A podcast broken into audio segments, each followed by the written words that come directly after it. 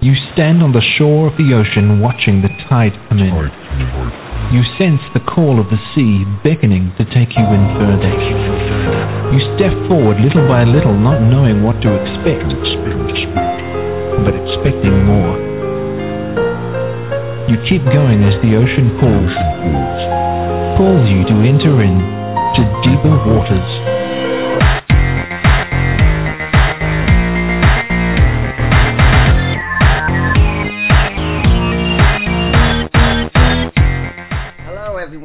Welcome to the Deeper Waters podcast. I am Nick Peters, your host, seeking to bring you the very best in scholarship and apologetics. And today, we've got a show lined up on one of my favorite topics to discuss, actually, and that's Jesus mythicism. And if you've never heard of it, it's this idea that Jesus never even existed. I mean, that, that sounds like a very effective way deal of Christianity. I show Christianity as false? Well, the non-existence of Jesus would certainly be a huge problem for Christianity. But is the view really tenable? Should it be supported? And when atheists are advancing this idea online, are they really just making fools of themselves? Well, my guest would say so, and that's Albert McIlhenny, who is he? He's a retired IT support technician with a BA in mathematics from Temple University. He worked in the information technology field both in network support and teaching classes to prepare for Microsoft and Cisco examinations. He became a Christian in 1992 and soon began using his lifelong interest in history, logical skills, and ability to process large volumes of information in a short period of time in the study of the history and development of a Christian faith. His interest in the subject of Jesus mythicism goes back to a chance encounter with a conspiracy theorist shortly after becoming a Christian. He is currently in the process of writing a series of ebooks titled A Christian Response to Jesus Mythicism that critiques all aspects of this movement. So, Albert, welcome to the Deeper Waters podcast. Thank you, Nick. Now, and I'm glad to be here. Well, I'm glad you're here too. Now, my audience probably doesn't know who you are. We've gotten a little bit about you academically, but tell us a bit more about how you got to be doing what you're doing today. Well, what ha- um, first of all, uh, I became a Christian. Uh, it, I would say, well, I, I was raised nominally Catholic, like lots of people were nominally Christian, and fell away as a teenager, which also is fairly common. And I had become a Christian again in in the early '90s.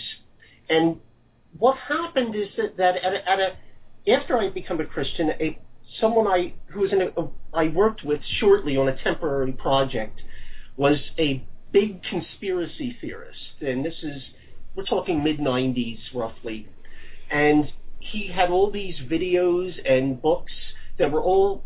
It, it, was the typical thing, you know, the the the Federal Reserve, the Holocaust never happened, uh, uh, and, and every other nutty idea you could think of. And one of them was that Jesus didn't exist. And he said, you know, you're a Christian, you've got you've got to know that Jesus never existed, which sounded pretty silly to me. Um, but he gave he said you've got to look at this and so I did and I sort of and at first it was kind of surprising that these people were making these arguments and but once I started checking into them to see did they actually have sources behind them it, it became apparent very fast that they didn't. And so I more or less gave the person the material back and never gave it another thought really until years later when suddenly this thing is all over the internet Yeah. Now you've talked about that. It's a film called Zeitgeist. Yes. That came out. Could you tell us what Zeitgeist is for those who don't know? Zeitgeist is a three-part conspiracy theorist film. Now, the, now Peter Joseph, whose real name is Peter Joseph Merola, but he goes by hmm. Peter Joseph, made successor films to this that deal more in, in economics, and that's not and that and the and the latter two parts of the Zeitgeist film really are not the topic here.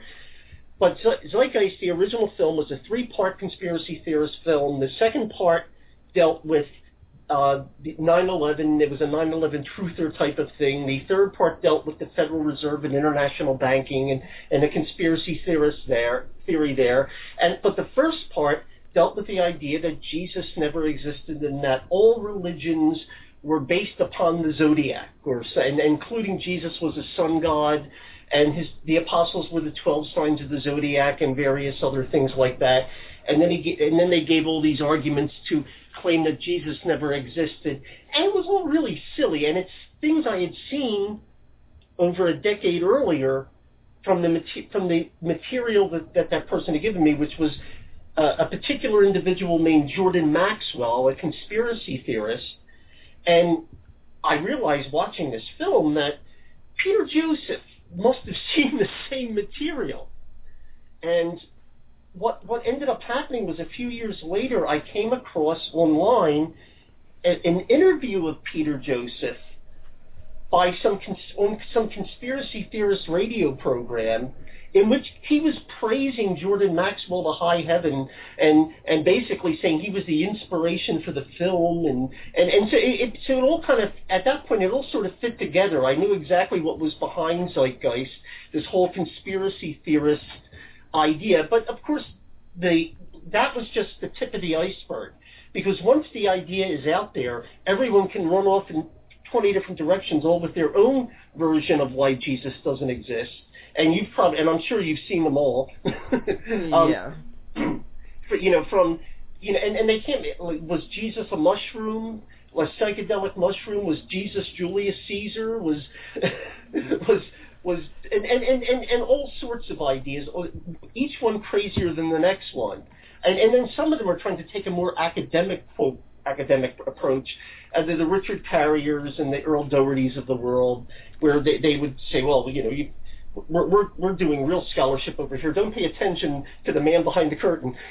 and pointing towards the other, the Acharya S's and the Jordan Maxwells. Don't pay no attention to them. We're doing the real serious mythicism over here, even though we start citing some of the same people, but that's okay. Yeah. I, I like how in the introduction to your books that you talk about this zeitgeist film, and you saw it when it came out, and there I think you'd say you made one of the biggest mistakes you've made, right? Yes. Um, when I saw Zeitgeist, but, but what had happened was, uh, I I've always been a history buff, uh-huh. and so naturally when I became a Christian, I started going into the history of the church, and I studied a lot of church history. So, so some people were coming up to me because they knew this and said, "Have you heard about this? You know, I've got this friend who showed me this mm-hmm. movie." Mm-hmm and and once I started hearing it, I said, oh, you know, that sounds like something I I read 20 years ago. There's nothing to it, and and I just dismissed it. And then, but after a few people asked, I was curious and looked at the film. I found it online, found a transcript that was all the same sources that I was familiar with, all garbage. and then w- when I went down the line, then I looked at the movie and and I just laughed. It was so bad.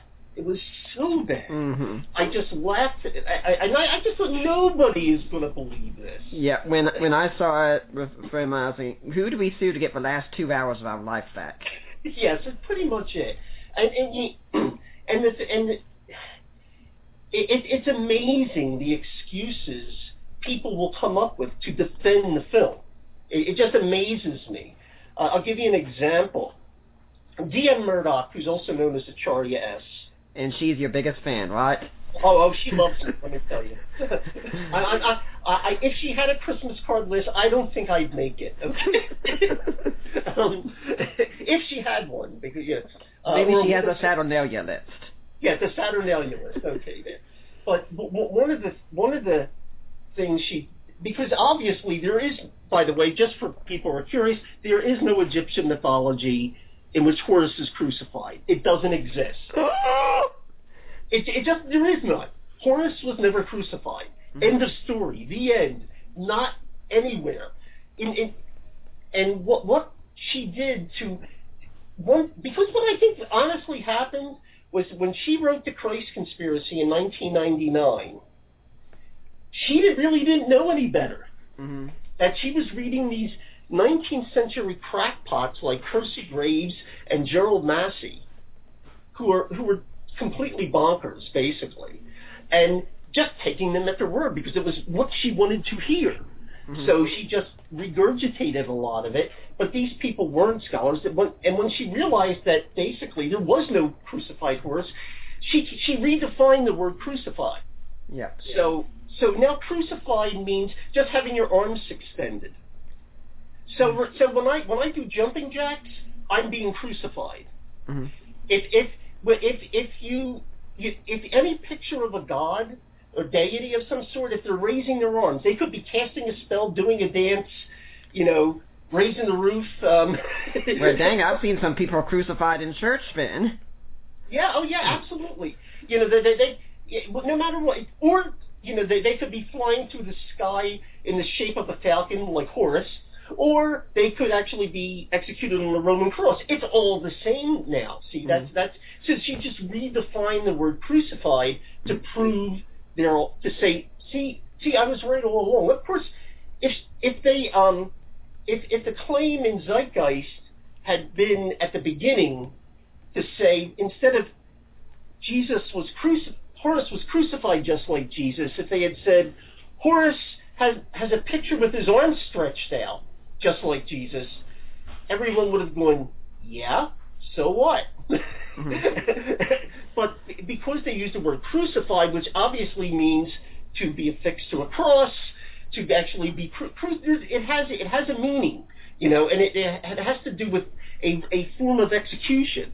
Yeah. But by by basically equivocation, um, you, you suddenly stretch the definition to include anybody stretching their arms out. Like when I, uh, when I wake up in the morning and I stretch out, I'm I'm crucifying myself. Apparently, uh, you know, when, um, so you know, if if you if you lift weights, you're you're crucified. That's that's it. But this this is the silliness that goes on because they have no evidence for it. And and what I would say to anyone, and I've challenged every Jesus mythicist who claims Zeitgeist is correct, just this challenge: find me one living Egyptologist who will say, who will look at that part about Zeitgeist, you know, that list, crucified, you know, virgin birth, whatever, yeah. that whole bit, and go, yeah, yeah, that's about it. Doesn't have to be perfect. Just they're on the right track. Find one. Mm-hmm. Um, when I ask when I ask people, these mythicists who are backing that sort of thing to to do that, they they come up with lots of excuses, but they don't come up with any names. right. now, let, let's be fair about one point here, also to be sure. You've said that Acharya S. D. Murdock isn't a scholar. Okay, fair enough, but she could just come back and say, well, Albert, you're not a scholar either, so why should we listen to you more? You, you shouldn't. It's, it's, you're absolutely true. You mm-hmm. shouldn't. You shouldn't listen to me because I'm not a scholar. Okay? Mm-hmm. You shouldn't take my word for it. But, and you've read the books, I, yeah. I give I give sources, mm-hmm. are scholars. Mm-hmm. In fact, I have intentionally avoided even though I could have used them as sources, I have intentionally invo- avoided people who have the reputation of strictly being Christian apologists. Right. Like, like I, I even though like I like J.P. Holding, but I'm and I would use J.P. Holding. Like I cited him once to say J.P. Holding said this, but I wasn't citing him as evidence for a position. Right. I, I would, but I would cite. I would certainly cite, like on an Egyptology question, I could cite Eric Hornung. On a question on on the on church history. I, I could cite Jaroslav Pelikan, and mm. etc. You, know, you could. I, I'm citing real scholars, including some on the other side who would be considered skeptical um, rather than Christians. But the people I'm citing are scholars. Yeah. So if you have a problem, take it up with them. Okay. Right. You don't. You don't have to take my word. I'm not. I don't want you to take my word for it. Yeah. That's that's why. I, and you've seen how many footnotes I have in these. Things. Oh yes. If, if I were a scholar, two thirds of those footnotes could go away. Yeah. Yeah, but the only reason I have so many footnotes is I'm I'm co- trying to cover all the bases. Now, when you talk about which ones you do cite, you're even making a point, I think you say, to not cite specifically Christian scholars, because I don't see you regularly citing, say, Mike Licona or Gary Habermas, even though they both be excellent sources, or even Edwin Yamauchi. Yeah, I, I cited them once in a while when and, and I, I I cited Christian scholars in certain instances where it's it's a non-controversial thing. Right. Like I, I and and generally like for example when I when when I dealt with not in, in portions where I deal with Gnosticism, there are two pro- prevailing theories. One is that Gnosticism arose either basically contemporary with early Christianity, and, and here we're talking Gnosticism in a general sense, not Gnostic Christianity, the Gnostic form of Christianity. Right. And then it was applied to Christianity as another form of Gnosticism. That's one theory. And the other theory is that Gnostic Christianity is the only type of Gnosticism there ever was, and it was a, a heretical growth out of Christianity. Mhm. Now, I, I've listed um, a Christian scholar as an example of someone who believes the latter position, but I'm not depending on him to make a point, just to say, here's an example of a scholar who takes B, and here's, like I gave view A, I gave um, Edwin Berger, and, and on B, I gave Yamauchi. So, so I, I, I've given these different these different uh, people as examples, but I've not, I'm I'm trying to on controversial topics give every position. You know, if it's not controversial, then there's it really doesn't matter who I cite because they, Yeah. they, it would be up to them to come up with a counter citation. Now, when I was on the Atheist Analysis show being asked about this, I remember the host saying that when we look at the number of scholars out there in the field, I mean, there'd have to be, what, 8% who are mythicists? I said, go lower. Yes. 3%? Go Lower still. Well, how low are we talking? I said, maybe like point zero. Go ahead. About three. How about just three? Yeah. Three out of, like, a few thousand or so, right? Yeah, three out of tens of thousands. You know, and then look, uh, and and there may be someone we don't know, Mm. but ob- but obviously he's it's not someone who counts. If if if you've never heard of the person, uh, you you know, and the ones we do know, I I'm not sure how many of them actually teach at at a university. I mean, people people with PhDs like Richard Carrier has never taught at a university, as far as I know, and the same apply. And and Robert Price, I don't think no longer does. I don't know if he, I you know, there, there he did a video thing I think for for some university, but I a few years back, but I I don't know that he's has a te- he, neither one of them has a tenured position at a university certainly. Now, when we're talking about people in the field, we're talking about specifically New Testament or classical history. We're not talking about, like, say, philosophers or scientists who are PhDs who say Jesus never existed. That could be a large number, but people who are in the know in the subject area. I, I, I to give you an example of just how how low on the totem pole this is, to how like you, you may be talking for people who have a tenured position at a university in a rel- in a related field who say Jesus did not exist, not people who are who are you know Jesus agnostics, okay, who might Yes. say, well, maybe you know, but people definitely say Jesus. I think Jesus didn't exist. We're talking two, two, Yeah. um, three. Mhm. But to, to give you, a, you know, if you're talking people with PhDs, you might go up to five or six, seven. But Mhm. The fact is, I can name you three people with PhDs in physics who are geocentrists, Mm-hmm. uh, who believe who believe the Earth is the center of the universe, and they've got PhDs in physics or astronomy. Uh-huh. Okay, you can always find somebody to believe in, in with a with a PhD in, in a relevant field to believe just about anything. it doesn't it doesn't mean that that that validates the position. It just means you know every field has its cranks. Yeah. I mean has Now- its cr- has its or off base. Yeah. Now, you've talked some about Richard Carrier, who I'm sure is very well known to my audience since he's a, very popular as a, uh prominent internet blogger, as Tim McGrew prefers to call him nowadays. And now you wrote a, an ebook, Meet the Mythicist, and it's got one of the best lines. I'm probably not going to quote it exactly, but it's, a, but it's not. There are many things that can be said about Richard Carrier. Humber is not one of them. Yes, that's that. That is you, you got it perfectly there. That that that that, that is exactly it. And, and and anyone who's ever read his blog or his his his looked at his website where he, he the internationally acclaimed, uh, um, you know, and, and and and goes and goes on about you know he, he his his his his positions are world known and something. It's just like, no, no, nobody knows you really outside of your fan club. I mean, and I'm not knocking it. Look, the guy has a PhD in history. He had to do legitimate. I'm not saying he's stupid by any means. Right. He he had to do real work to, to mm. get that PhD. So at mm-hmm. some point, he did real work in history. It had nothing to do with Jesus, but he did a he, he got his PhD, and and you know that's that's to his credit. But he's not this you know world known and, and, and, oh here it is it says I got I brought it up it says Richard Carrier is a world known world renowned author and speaker um, and published historian, philosopher, prominent defender of the etc. And, and it goes on about his publications have received international attention.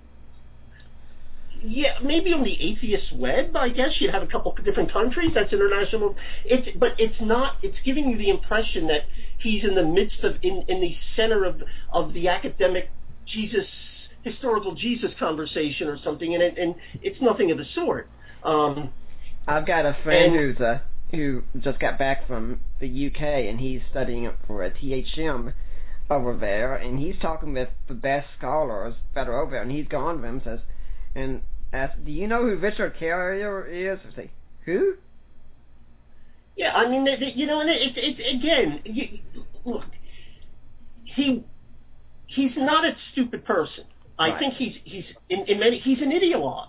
Ideologues you know, and, and here's the thing: people don't realize, in, really intelligent people can convince themselves of really stupid things. Yep. It, particularly when they're motivated by an ideology, mm-hmm. and we're not, you know, it, it's. But th- th- this is what happens when you when you're so obs- it, it has almost become an obsession with him, um, and and it, it it's I, I just find the his arguments really, really strange. Um, it, it and and and his use because I had a mathematics background, his use of, of Bayes' theorem to, to be almost funny. Um, if, if you know anything about mathematics, some of the ways he uses Bayes' theorem, it, it will just have your head, you, you, you just your eyes are rolling, and, and I'm sure you, you, if, if anyone wants to know more details, you can talk to Tim McGrew, who has a PhD, I think, in, in mathematics. Or, um, but it, it's just re- it, it, it's very painful actually for some because I have some background in it to know to look at what the way he uses Bayes' theorem, and and it's very arbitrary. He just sort of picking things out of thin air, and and and claiming this is an because one of the things of Bayesian analysis is to come out with new information, but he comes out with something that isn't new information, it's old information, and, and it doesn't really apply, and he misapplies the, the, the mm. theorem, and mm. yeah. Tim McGrew has, Tim McGrew has told me about it, that it's a garbage in, garbage out. Exactly, that's the, fa- the that's the famous um, in, in, in, in IT, in the computer computer field, mm-hmm. GIGO, G-I-G-O, garbage in, garbage out. Basically, you could do all the right calculations, but if your if your starting point is garbage, your end is garbage, mm-hmm. and and that's and that's pretty much what what happens with Carrier, and particularly you know the whole thing, the dispute he had a few years ago with with Ehrman was was absolutely hilarious from mm-hmm. from my point of view.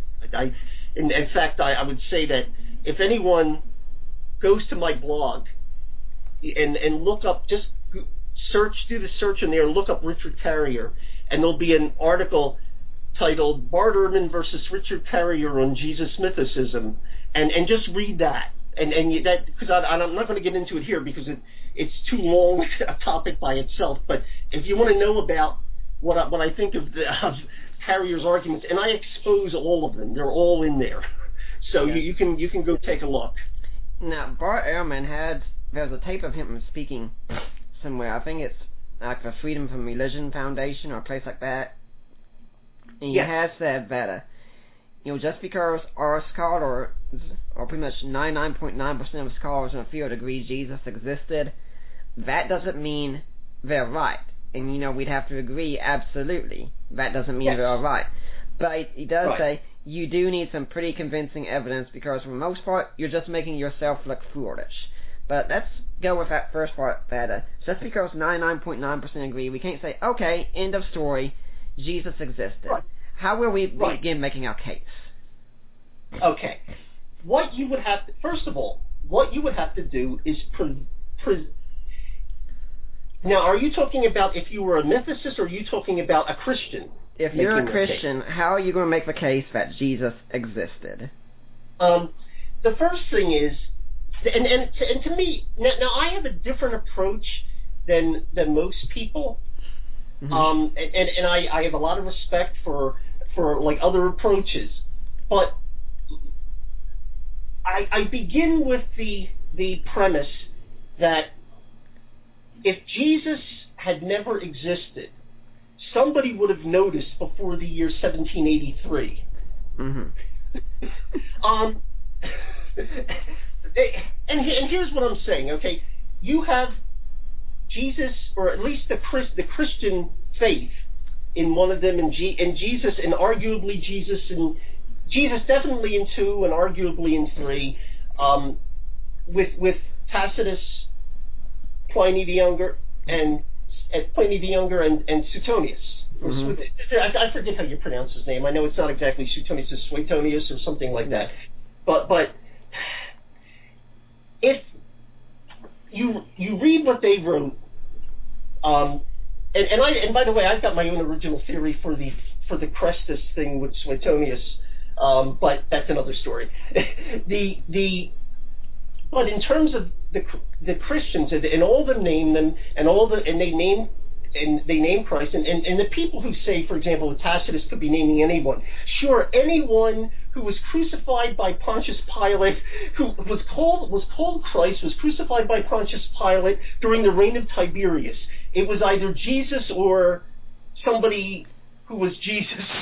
and, and someone who had a mischievous superstition arise afterwards that reached Rome. Right, right. you know, there are hundreds of people like that. yeah, yeah, yeah, the point is, you know, I'm willing to to listen, but you have to admit that based on that, the leading candidate would have to be Jesus. hmm Um, and if you've got another candidate that you can verify, then by all means do. Because uh, see, and this is what this is one of the things you always get with mythicists: double standards. They'll say, for example, well, you know, you've got to have all these restrictions on evidence for Jesus. It has to be this A, B, C, D, E, and meet all these conditions. But they can just throw some throw some unidentified phantom out there and say, well, it could have been somebody else. Well, name one. hmm If if you're going to hold, you know, you've you've got to hold the same the same scales for both sides. So go ahead. The only candidate is Jesus. It's obviously about Jesus.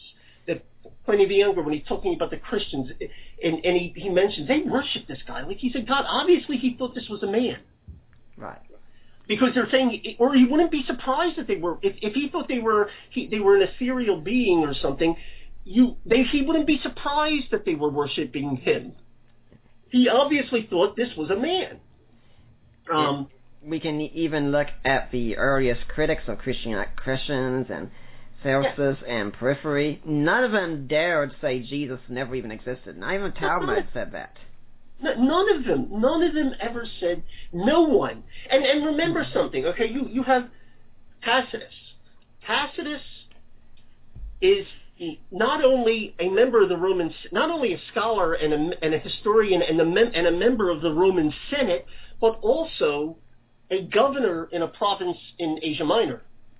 He hmm. is friends with the governor of the other province, of the next next door province, who was Pliny the Younger. hmm And obviously, th- th- I think it's it's pretty pretty certain that there was some exchange of information because they're both dealing with this problem with the Christians. hmm And then you have Suetonius, who not only was used to work for Pliny the Younger, he because Suetonius was not born into a an aristocratic family; he was born more middle class. He worked for Pliny the Younger, and then later was hired by the by Caesar by the Caesar. I forget which Caesar it was. Um, may have been Vespasian. I, I'm I'm not sure, but he was hired by one of the Caesars to be to basically be the head of the imperial archives. Mhm. So you've got, you've got if if there were some stories going around about Jesus not actually existing, one of them, when they're dealing with the, this topic about the Christians, would have said, you know, and this guy may not have even existed, and this guy, you know, but no mm. one ever mentions it. Mm. Ever. And we're talking in the early second century here. Early second century. That, you know, if so you're going to tell me that this mythical Jesus idea that like for example with Earl Doherty saying that people really at the beginning didn't didn't believe in a in a historical Jesus and this heresy this or this whatever this idea was it just vanished off the face of the earth in 10 years and and in fact you, you know someone like Irenaeus who deals with every heresy from day one to, you know, he, he, he even blames people. He just, he even, people who were, who were relatively orthodox, like Tatian, he even accused them of being heretics. This guy was the hardest line hardliner of all, and he never mentions this. Right. He never mentions it. It's, so obviously there were no groups who believed Jesus didn't exist. So to me, the fact that you don't find anyone believing that Jesus didn't exist until the French Revolution should be an, an, an, indication that maybe it's not that serious a position. Well, you know, it's interesting that you talk about all these people that uh, never mentioned the non-existence of Jesus because, geez, we got people like Michael Paulkovich and others and John Remsburg who came up with an impressive list of people who never mentioned Jesus. And I mean, these were people who lived around the time of Jesus. And I mean, you think such a figure as, as famous as Jesus, everyone would be talking about him, and they don't even mention him. Isn't that well, odd? Well, first of all, why would he be famous in Rome? Um, mm-hmm. Think about this from mm-hmm. the Roman perspective. From the Roman perspective, mm-hmm. okay, Jesus was this guy that they there were rumors about him doing what. And you got to remember at this time, in this period, it wasn't that the idea of sorcerers and magicians, and and and I don't mean the entertainment magicians. I mean people casting spells and that sort. Of, was fairly common at that time and place. So the idea that someone might be doing something like this, people might think he's a sorcerer. In fact, that's one of the accusations in the Talmud, right. that he was a sorcerer. Celsus uh, said the same thing, didn't he? Yeah, I'm sorry. Celsus said the same thing, didn't he? Yes, Celsus said he he he thinks that Jesus. Celsus believed Jesus learned his sorcery in Egypt. Mm-hmm. so so the, the, the, this this would not the idea of there being people who could do magic and in the in the uh, sense of the occult magic is not was not far fetched in those days. That they they believed that was a a definite part of the culture Mm-hmm. That, that, so he so he wouldn't have stood out in in that sense because there were lots of people running around claiming they could do wonders and and and you know a lot of them were probably frauds and a lot of them were probably nuts mm-hmm. and some of them may have gotten lucky but but the fact is that you know it was not a, an uncommon thing to say that you could do this and of course look um who was the the, the guy a couple of years ago in, in the Pentecostal movement who was who was like who used to try to heal people by punching them in the face. Todd Bentley. Yes, yes, Bentley. Well, he claimed to raise twelve people from the dead. That's a lot more than Jesus did. Mm-hmm. Uh, but but you ask most mythicists who's Todd Bentley. I mean, I couldn't even remember his name just now. Right. Uh, they they never heard of him. Mm-hmm. Okay. And, and this is during the information age. This guy says he raised 12 people from the dead. How could you not know him? Well, here we're talking in, in, in, in the days when, you know, when things had to be carried by foot or on a ship that, that you don't have, you know, the, the, the media. You, you, there, there were no there were no iPhones in, in the Roman Empire. you couldn't turn on CNN. Right. You you could you, you they they didn't have God TV where you could just go and look at the the latest Wonder Worker, you know, mm. and and and. No, it wouldn't. They, they wouldn't have known. There, there yeah. wouldn't have been that. It, basically, what would what would have happened if anyone knew of Jesus at all, who was a Roman? They it would have had to been that they just happened to be in Jerusalem or in in the in, in somewhere around that time and period, heard about this guy, heard he went to Jerusalem, he caused trouble for a week, and they killed him. That's that's that's yeah. you know, you know how many people the Romans executed during? yeah. I mean, they, they they had they had almost like an assembly line going on. I mean, Jesus wasn't the only one. You know. In fact, we we could say not only did they kill him, they crucified him, and that yes. would make it even worse. Yes, it, it, it, you know that that was not that. For example, when when Paul was executed, he didn't get crucified because that doesn't happen to Roman citizens. Right. Roman citizens could not didn't did not get crucified. They they got beheaded. I'm not saying that's any better, but but it, it's quicker. Um, mm-hmm. But crucifixion was it was an a, an, an, a humiliating form of of execution. Mm-hmm. Uh, and and but when you you're dealing with so, so first of all, the idea that he should have been known is ridiculous. It just it no you know, from the from the Roman point of view, he caused trouble for a week. He was dead by the end of the week. Okay, mm-hmm. and that was it. That but was it. There's a scene in the Bible miniseries. whenever Ali and I've watched it, it's about Pilate ordering the crucifixion of Jesus, and after mm-hmm. he orders it, he'll say he'll be forgotten within a week. Basically, from their point of view, he was he was forgotten within a. I mean, I'm sure from the Roman point of view, he was pretty much forgotten until the Christian movement became a problem. Mm-hmm. Um, because the Romans looked upon everything as as pretty much it, and, and, and in a lot of ways, honestly, Rome then was like American American Romans then were like Americans now. If it doesn't happen here, it really doesn't matter. Mm-hmm. You know, they, they they you look at at Roman and here I'm talking about Roman authors, not authors in Judea, not authors who were Jewish, but Roman authors. When they do mention uh, the Jews, it's usually wrong. It's usually insulting. Um, it, and, and, and, and it's and it's usually rare. In fact, the the only times I really remember, I can say offhand, somebody did mention one of the Jews. It was you. It was it was in I, I know um, in Parallel Lives I think they mentioned Herod, Herod the Great, um, King Herod. They mentioned him, and that was strictly because of the the, the they were dealing with the, the with Augustus and, and Mark Antony. Mm-hmm. And Herod had originally sided with Antony and then switched sides um, when, when Augustus won. mm-hmm. and, and, and, and they were mentioning him in, in the midst of that but you, you don't see Jews being mentioned. And this is one of the things. Pope, um, a few people, um, David Fitzgerald in the book Nailed, another terrible. Oh, book. I was about to mention that one. Is yeah. this about how he says that there were scores of people writing about messiahs in the time? Yeah. Who? Yeah. he said there were scores of people writing about you know these would-be messiahs. Well, if they were, their writings haven't survived because those writings, if they existed, went up in flames like most of, of Judea did in mm. 70 AD and again in 125 AD when the Romans crushed the two big revolts. Um, so yeah, if, if they were writing about these would-be messiahs, they certainly don't survive because we don't have any. The only would-be messiahs we know about are the ones that are mentioned by Josephus. That's it. Uh-huh. That that's the only. That is the only um, would-be messiahs we know about is a few mentioned by jo- Josephus in that in that time period. But you don't. There's no scores of writers. In fact, one of the Tim O'Neill, who I'm sure you're familiar with. Oh yes.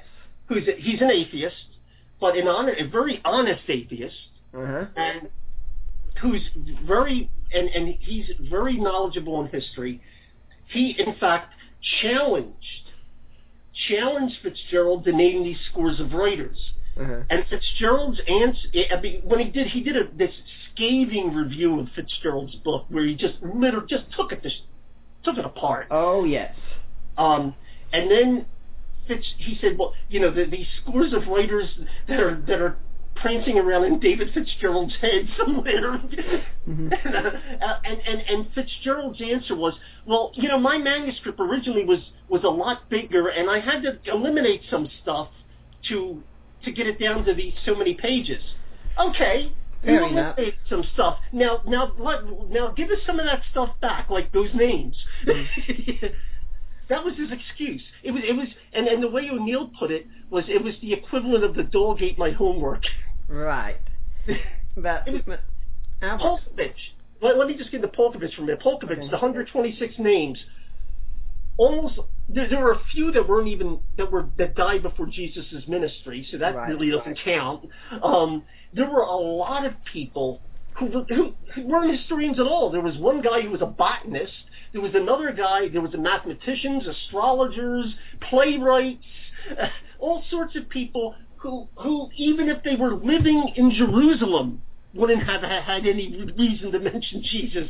You know, in in you know, the the only, the only thing I could think of with the botanist is maybe the botanist grew fig trees and you know, and he made an association. I, I, but, but um, I, I I don't I don't yeah. you know he. I grow trees. He's nailed to a tree. I don't know where he expected Jesus to come in on that book, um, the, the book about trees. Uh, there were there were like dozens of people who, even when you're dealing with historians, if the one one um, book this historian ha- has that we have that's extant, if a one book was on the Punic Wars, um, why would Jesus be mentioned in a war between Rome and Carthage? I just don't get it. and Yeah. And Hannibal came as army. Oh, by the way, a few centuries after, there was a dude named Jesus. yeah, yeah. I mean, you know, um, you, you know, um, it, it, it's it's it's absolutely abs- it's an abs- these these na- this list out of them you may have made an argument for maybe one or two people, okay? Yeah.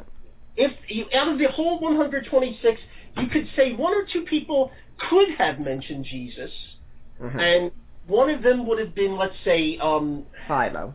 Philo. But even there, Philo was interested in philosophy. So Mhm. if he had, if Philo had been around a hundred years later, when you, there were more philosophers joining the Christian movement, he may have written something about him then, but not at that point.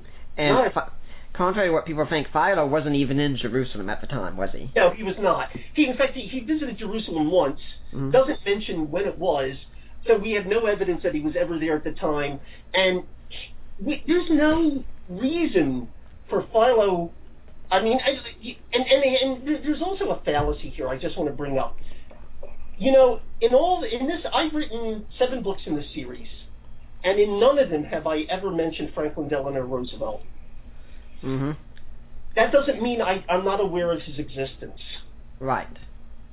just because someone didn't mention them, it could be they choose chose not to mention him because they weren't interested.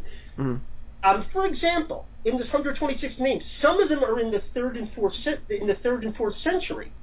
Well, by then we've got plenty of people writing about Jesus, so obviously. If this person is at all educated, he's aware of the Christians, he's aware of Jesus, he knows about him, but just chose not to write on him. So those, you know, things like that are just silly.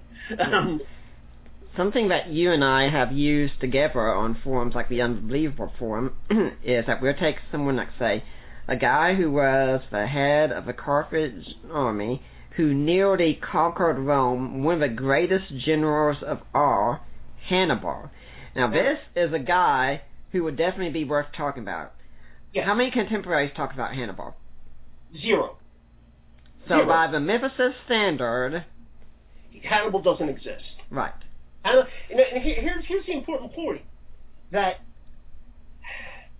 first of all, when you're dealing with historians, particularly Roman historians, and I'll get to that in a minute. Roman histor- hi- history is basically about the past. Right. So historians tended to write about the past. hmm So naturally, any mention of Jesus is going to be in the past. Mhm. Th- That's what history is.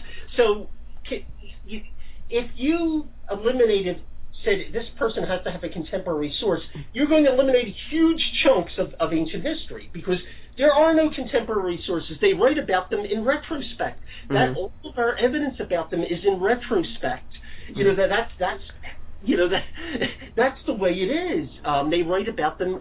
They write about things in the past, and and now when you're dealing with someone, let's say like a Tacitus, um, there's a fairly good chance, I, I would think, that someone like Tacitus, who was considered a one of the more reliable historians, would have mentioned that there were some stories that Jesus didn't exist, if there were such stories, which I mentioned earlier. He, he's, he, you know, generally, if he says something, I, I consider that we take his word for it because there's a number of things Tacitus says that that were that he could not have seen that are in the past that we take for granted. Um, one of the one of the other names I like to bring up is Boudica, Uh-huh. Queen Boudica, the, the, the in in in the Britons, who Mhm. led this incredible battle, and for a while was really really kicking their butts. You know, he, she was she was really giving them problems. and She was this warrior queen until she finally was defeated um, in this epic battle. But the only mentions we have of Boudica are Tacitus and Dio Cassius. Dio Cassius was born after long after she died. Tacitus was two years old when she died, and so Mhm. and was not. So anything Tacitus has is hearsay. Yeah, I, I'm thinking right now. You know, the, mythicists won't accept hearsay, so therefore Boudica never existed. Yeah. Um, Yeah, I'm thinking right now that uh, Richard Carrier has given this talk about comparing the idea of Jesus' resurrection the Caesar cross and Rubicon, and he'll go to his college students and he'll say, every historian of the age talks about it. Appian talks about it. Dio talks about it. Um, Plutarch talks Yeah. about it. Suetonius talks about it. He says, every historian of the age. He doesn't mention the earliest one would have been at least 100 years later. Right. But even but even even that, hey, even if there had been one, even if let's say there had been one, Mhm. okay?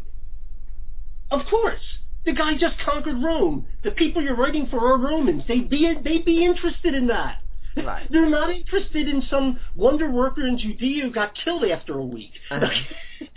I mean, it, it, it, of course. Now, you you may have made an ar- you could have made an argument. Let's say that we if we had extensive records for, you know, documents, thousands of documents from Judea during that time period, and and there's no talk of any of the stuff that you know you, you may have made an argument there, but no one in Rome is going to care about that. No one. Mhm. No one. Um, and and that, and that's that's this is the sort of thing. It's just frustrating. It's frustrating when you hear nonsensical arguments like this, as if they as if they mattered, as if they because it, there is again there is this double standard, and I and the perfect example is Boudica. Mm. You know there is no um, no reason by their mythicist standards to reject to to accept Boudica as existing unless you accept Jesus as existing. And Boudica would have been mu- you have lots of reasons for Boudica to be much more famous. I mean, she she, she they, they they were worried about her. They, they weren't really nobody outside of Jerusalem was real, really that concerned with Jesus at that point. Um, and certainly remember, Pilate is not exactly going to be writing home to the Caesar and saying, "Man, did we just have a close one?" Yeah. this guy was going. That's not something the Caesar wants to hear. He generally, as you're probably aware, is, when you're dealing with emperors, they only want to hear good news. They're not going to write home and say, "You know, I had to put down another rebellion," Uh-huh. unless it becomes really serious. Yeah. know? In fact, when we're talking about the messiahs that Josephus were about, for these ones that he talked about, you had to call out the Roman army to do your thing. Yes. You never had to do that with Jesus. No, no. Ba- basically, um, with Jesus, it was it was you, you, you arrested him, you executed him, and you went home for dinner, and that was it. you know, there, there was no and, until the story started coming around, and and his followers were saying that he was risen from the dead and causing a ruckus. That's when suddenly it becomes an issue. So you don't really expect anything to happen until you don't really expect them to be mentioned until they it it it reaches Rome basically and, and and gets a critical mass. And that's exactly what happens. Yeah. Because that's when you see um, the the suddenly Jesus mentioned in Tacitus and and and Suetonius and and in Pliny the Younger. That that's when you see it, and then you see more mentioned in the in throughout that the the 100s throughout that second century. You you, you start seeing the, his name mentioned more and more and more until, of course, by the third century, it's pretty much common knowledge. Um, so, it, you know, because the Christians are a significant point of percentage of the population by that point. But I, there's one other thing I do want to mention while we're on this topic of Paulkovich is mm-hmm. that there, there's always, and I've always got to drill this into people. There's always this argument. Well, that doesn't count because it's hearsay. Right. Right. And and the idea is hearsay is inherently hearsay means I heard it from someone else. And the idea there is that hearsay is inherently unreliable. Mm-hmm. No, it's not true. It's reliable as the people, as, as the chain. It is as reliable as the chain. Like mm-hmm. if, if it's I heard if if it's let's say Tacitus writing on something and you have good reason to believe he got it from another historian who who who was there when it happens, or then that's a pretty reliable chain. Um, so you you it's as reliable as the chain. See, this idea they have is that hearsay and and they'll you know well they don't accept it in court. Well, the idea the reason they don't accept it in court is not because hearsay is inherently unreliable, but because defendants have the have the right to to question their accusers. And hearsay, of course, you can't question the accuser because he isn't there. Mm-hmm. That's the reason it's not accepted in court, not because it's unreliable. So yes, hearsay evidence like Tacitus, it's perfectly acceptable and it's used all the. T- if we didn't have hearsay evidence, we wouldn't have history. Mm-hmm. I, I find it interesting that a lot of these people will complain that the Gospels, for instance, aren't eyewitness accounts, so they're not reliable sources. And then if you can mm-hmm. give them convincing evidence that there are eyewitness accounts, such as using Bauckham's, then it becomes, well, eyewitness testimony really isn't reliable anyway. uh, yeah, it, it, it, it's it's basically with certain people, it will never be, never, there will never be enough Right. There will never be enough. Okay, so the, the, the point with what I would say with Christians is make your point so any impartial person, any or even someone on the other side who's open to evidence, you present the evidence and let them make their minds up. I think that one of the fallacies I think people get into, in particularly when you're, you're arguing in let's say internet forums, is that they have this idea that I've got to have the last word. No, mm-hmm. you've just got to. You can have the let the other guy have the last have the last word if he's just continually making a fool of himself. It doesn't matter. and, and and and I've I I've done that in a number of cases. Basically, you make your points, you you be succinct, and then and, and you present the evidence and sit it out there for everyone to see. Yeah, Greg Koukl has said that uh, if your opponent wants to make a fool of himself, get out of the way. Exactly. Yes. Absolutely. Do you it, think, it's not. It, yeah. yeah. Do you oh, go think, ahead. Do you think a lot of mythicists also do buy into a lot of all or nothing thinking, where it's either either Jesus never existed or Jesus is a resurrected miracle working Son of God? Uh, yeah, pretty much. Um, now, and and and what what's hap- what happens is that what and, and this isn't universally the case, but what I find with a lot of mythicists is uh, that they're former fundamentalists. Right.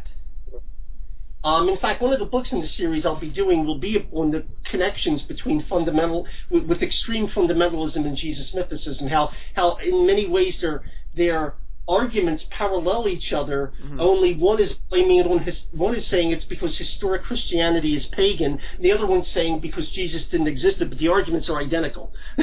Right. um, it, it's what happens is they they have this very very uh, almost naive. I don't want to say naive, but this this superficial understanding of history and of the gospel and of the transmission of the New Testament. And once their bubble bursts, mm-hmm. once someone is able to give them some something that show that their little bubble they've created in their minds of perfection that, that it is that the transmission process isn't perfect, that everything isn't, you know, just so the way they thought, they suddenly take that same mode of thinking and jump sides. Right. So this is what you get with someone like Dan Barker, who uh, Mhm. one of your favorite. Oh, I mean, you've written on him. Yeah. you and you and JP, give you a little plug. You, JP, you just made that book on the free. I, I, um, a good book, by the way. I read it. Round. the the the uh, but but the um, Barker was part of a very fundamentalist Pentecostal church, uh, and lost his faith, and now he's a he's still a fundamentalist. Right. He's still a fundamentalist. Now, now it's it's just, he just switched sides. Yeah. I mean, his his me- methodology is exactly the same. Mm. It's it, the way he approaches problems is exactly the same as when he was a Christian fundamentalist. Only now he's just doing it for a different team. There was actually a, a chance, in fact, that I could have been debating Dan Barker a few years ago. And if that ever came up again, I would jump at the chance immediately. He's an interesting fellow, yeah. and if anyone hasn't seen it, you, you've got to you've got to look at that. Ex- if you if you go Oh, on God, YouTube I know where you're going. and, and, and, and, and, and Google, uh, don't quote me, bro. don't quote me, bro. There's a video where Dan Barker is debating James White on the existence of Jesus, on whether Jesus was a myth, and James White is about is starts by mentioning what Dan Barker has written in his books on the topic, and prepared to basically show why it doesn't matter. And Barker gets upset and doesn't want White to read out of things he's written that Barker himself has written on the topic. Says you shouldn't have to. You shouldn't quote out of my books. Well, yeah, you know, um, it, it, it's one of the it's one of the funniest. I, I, I okay, that that's but but if it's don't quote me, bro. Just Google that or do the search on YouTube. It's one of the funniest things you'll ever see. Yeah. One um, thing also is along these lines that you've said that uh, if you're going to be a mythicist for Jesus, eventually you have to be a conspiracy theorist. Yes, because basically what has happened. You, yes, once if you're a mythicist, you have to be. If you're going to be consistent about it. Now, you know, lots of people can can be anything without being consistent. I mean, there's no rule saying pe- most people aren't consistent. I'm not going to say I'm perfectly consistent in all my beliefs, um, it, but if you really carry it out, you have to be a conspiracy theorist because you believe that all these these people got together and made up this story where they wanted to get everybody to worship some Jewish guy. Mm-hmm. and the story is that well, we we, we executed him. Now, and we're they're writing this. Remember for Romans, we executed him. We executed this Jew, but he was but he's he's a god. Okay, so now we have to worship him. Mhm. Uh, yeah, you know, it, it, it, and and but in the meantime, we're going to torture all his followers. So, so if you if you go and worship him, we're going to torture you, but eventually it'll be okay. yeah, it's kind of Joseph Atwill's hypothesis, wasn't it? Yeah, yeah, pretty much, yeah. Um, but you, you know, eventually you. And the one thing I will give Atwill credit for is he definitely took it to the, to its logical end. He took mythicism.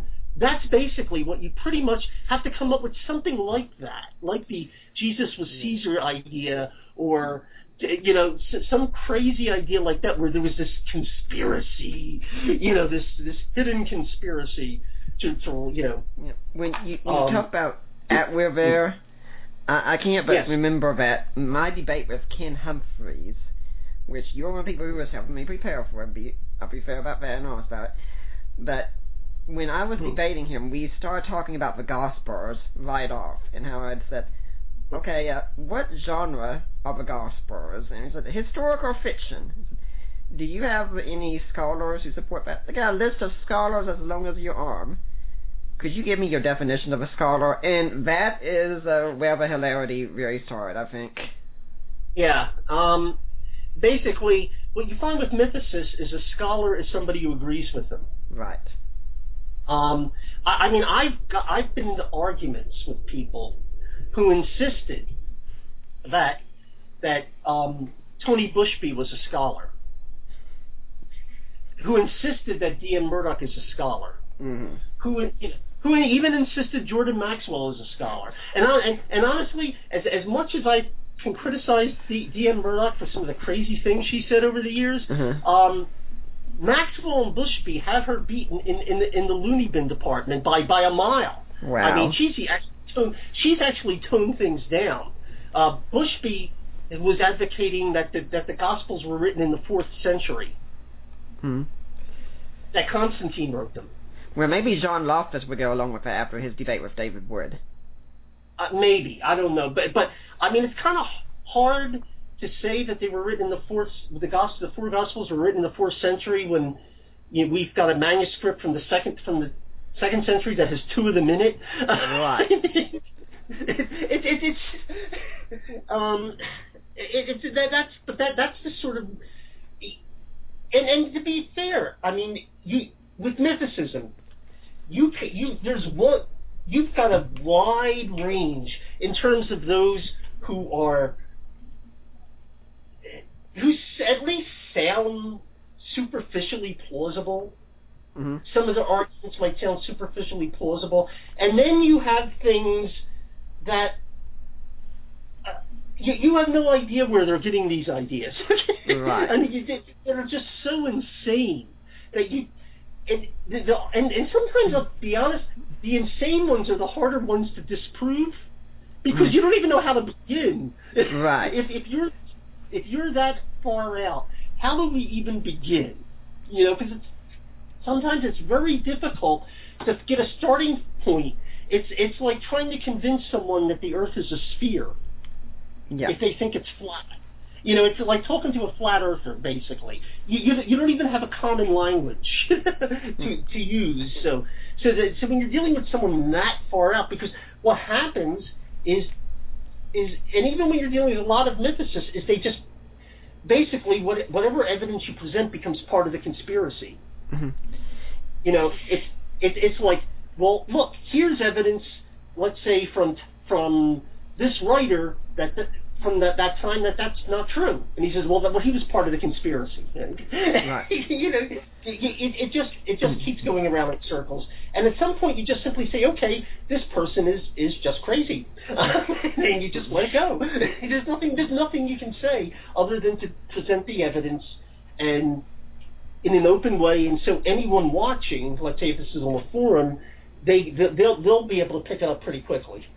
I'd like to remind everyone that you're listening to the Deeper Waters podcast right now. I'm talking with Albert McIlhenny, who's written A Christian Response to Jesus Mythicism, an excellent ebook series. If you're listening next week, well, I don't really know right now who's going to be on next week because I'm working with two different people. But I can tell you who could possibly be on. I have two guests in mind. One of them would be Deborah B. Hirsch, who's written the book Redeeming Sex. That's going to be a very interesting talk. And then the other would be Greg West of The Poached Egg, one of the most popular project sites online. Both of those are potential guests that we've been working on. So who's going to be here next week? I guess you have to tune in to find out. But for now, we got Albert McIlhenny here. We're talking about Jesus mythicism. Now, you were just saying that some of the crazier ideas are the hardest ones to deal with because you don't really know where they're coming from. And Yes. actually, I, I'm thinking right now that Mike Licona was recently on Julian Charles' show being interviewed, and he said Richard Carrier was probably the hardest debate he had. And it's not Really? because Richard Carrier is such a smart guy and such. I mean, I'm not saying he's an idiot, but it's not because Richard Carrier is a much more dazzling intellect than Bart Ehrman or something like that, but because Carrier's ideas are so different that you don't see them when you're reading mainstream scholarship, and you have to go and look at all these other bizarre claims. Right, exactly, and and that's one of the reasons I started writing this series Mhm. because when I had first been confronted with this evidence, I'll admit when I first saw it, I was going, could this could, could this be true? hmm Which is why I can sympathize with with your average Christian in the pews who can be totally totally blown away by some of this. I mean, there are people who I've known whose zeitgeist rocked their world. Right. I mean, they they really because they've never been exposed to it. And the same thing happened to me. I just had no idea about this stuff, but I looked into it and I found out where it came from, and so I was very familiar with the material. One of the reasons I started writing this series is because a number of people who had, I thought, had there were a number of people who treated the topic well. I thought Holdings, Shattering the Christ Myth, that was a very good collection of articles. That's great. You know, that's a really good resource. Um, I and and the the the the, the answer, the one that was the um, there was a response to the pagan Christ. Um, I'm trying to. That, that Stephen Bedard and Stanley yes, Porter. Yes. Yeah, his his response to the it was unmasking the pagan Christ. That's what. Right. Stephen Bedard. That's an excellent book. Um, there's a there was a, a, a an amateur writer, if you want to named David Anderson, who wrote a book called Myth question mark, which I thought was a good, I think for the a good beginner's book for the material. It, it's more or less just like a, a responses, just straightforward responses. Not a lot of um, necessarily in depth, but it, it covers all the all the bases in a, in a very and I think that's a that's a good introductory book. Mm-hmm. Uh, but the problem was that when you're dealing with with scholars, they don't deal with these people uh, who make these claims. They don't face these people. You and I would probably have a better, have more experience dealing with Jesus mythicists than than Mike Licona does, your, right. your father-in-law does, because he, he's not going to be dealing with them, right. you know. Um, the reason Bart Ehrman even wrote the book, though, was to clear up a point with because he says atheists keep citing me saying that I say Jesus never existed. I don't say such a thing. Yeah, yeah. Um, it, it was basically Bart Ehrman wrote that book, be, and, and the, the way I remember uh, when I blogged about it originally, I, I, um, I, I was, you know, I, I made I made a blog post that said that made the point that when you come down to it, Bart Ehrman thinks mythicists are nuts. And Bart Ehrman wants you to know that Bart Ehrman is not nuts. and that's bas- and that's pretty much it. And I think that was the reason for writing writing the book. He he no he was very nice to some of the mythicists. They weren't very nice to him, but he was very nice to some of them, saying, you know, well then look, they they presented it in an academic he he he complimented those who at least presented it in an academic fashion. Yeah. Um, even though he still thought, um, look, well, let's be honest, he still thought they were nuts. I yeah. mean, I mean, when I when I read the book, it was kind of like he you could get the impression he was like, I can't believe I have to write this stuff out. as opposed to when he was dealing with, let's say, Freke and Gandy or Mm. or Acharya S, when he just totally whitewashed. and, and, and, uh, but you, you, apologists are the ones who deal with these people, not scholars. We have much more experience dealing with mythicists. Right, Um, right. Yeah, the, the, the honestly, my whole theory on now look, look to be fair, Bart Ehrman read the Christ Conspiracy, and to be honest, when I wrote a review for that book on on I have it online, it's on Amazon. I I gave it the title Plan Nine from Jesus Mythicism. hmm if you're familiar with the, the the supposed worst movie ever made was Plan Nine from Outer Space, so I called this Plan Nine from Jesus. It was that bad. Now, her newer stuff is, in my point, just as far out there, but it's presented in a much much better. It's it's Right. argued much better. hmm It, it, the points aren't any better, but at least superficially, like you could read the Christ conspiracy without any background at all and know the book was just nuts. I, I'm thinking about. I think Martin Luther described Christians as being forgiven as snow-covered dung, and, and that's yeah. the thing kind of thing I'm getting in mind. Well, well, well. Let's put it that way. Her newer books are snow-covered dung. Mm. The Christ conspiracy was just dung. Yeah. Um, uh, uh, to be honest, I mean, it, it, you know, because she still makes the most ridiculous citations. Um, oh, and, and I've, I've got a, I've got a, my, my all-time favorite. If, if I had one Acharya S, my favorite Acharya S miscue of all time, um, and, and I'm, you, I, I know if you, you, you've seen this, you've seen it in the book, uh, in, in, in a couple of the books at least, um, which was the, the, the, uh, the Attis one with, with Oh yeah. William um, sh- she cited someone mentioning Attis as being the castrated and crucified Attis. And, and, and he was using this as evidence that people used to believe Attis was crucified. Well, when you actually read the person she cited, um, what he's actually writing about is not Attis in ancient history, but Attis as he was as he appeared in a poem by William Butler Yeats in the, in the 20th century, mm-hmm. and it had to do with the a poem a poem called Vacillation that had to do with the passing of the of the classical world into the medieval world that followed, and he used this the the, the, the crucifixion imagery in there, but it had nothing to do with uh, with Attis actually being believed to be crucified in, in ancient times. And it's that sort of that's the nutty sort of stuff you get with these people, particularly those on that end of the on the on this stranger end end of the spectrum. Um, with Carrier, you get it. You get different sorts of.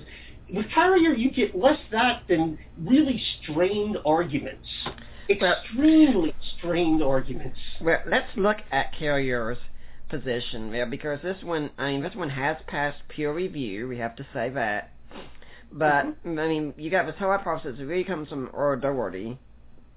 With mm-hmm. Jesus mm-hmm. was really crucified in the spiritual realm, and this, according to the ascension of Isaiah, there wasn't an earthly Jesus, there was a celestial Jesus, and that's why Paul doesn't really say anything about a historical Jesus because there wasn't a historical Jesus. I mean that well, that can sound convincing to some people.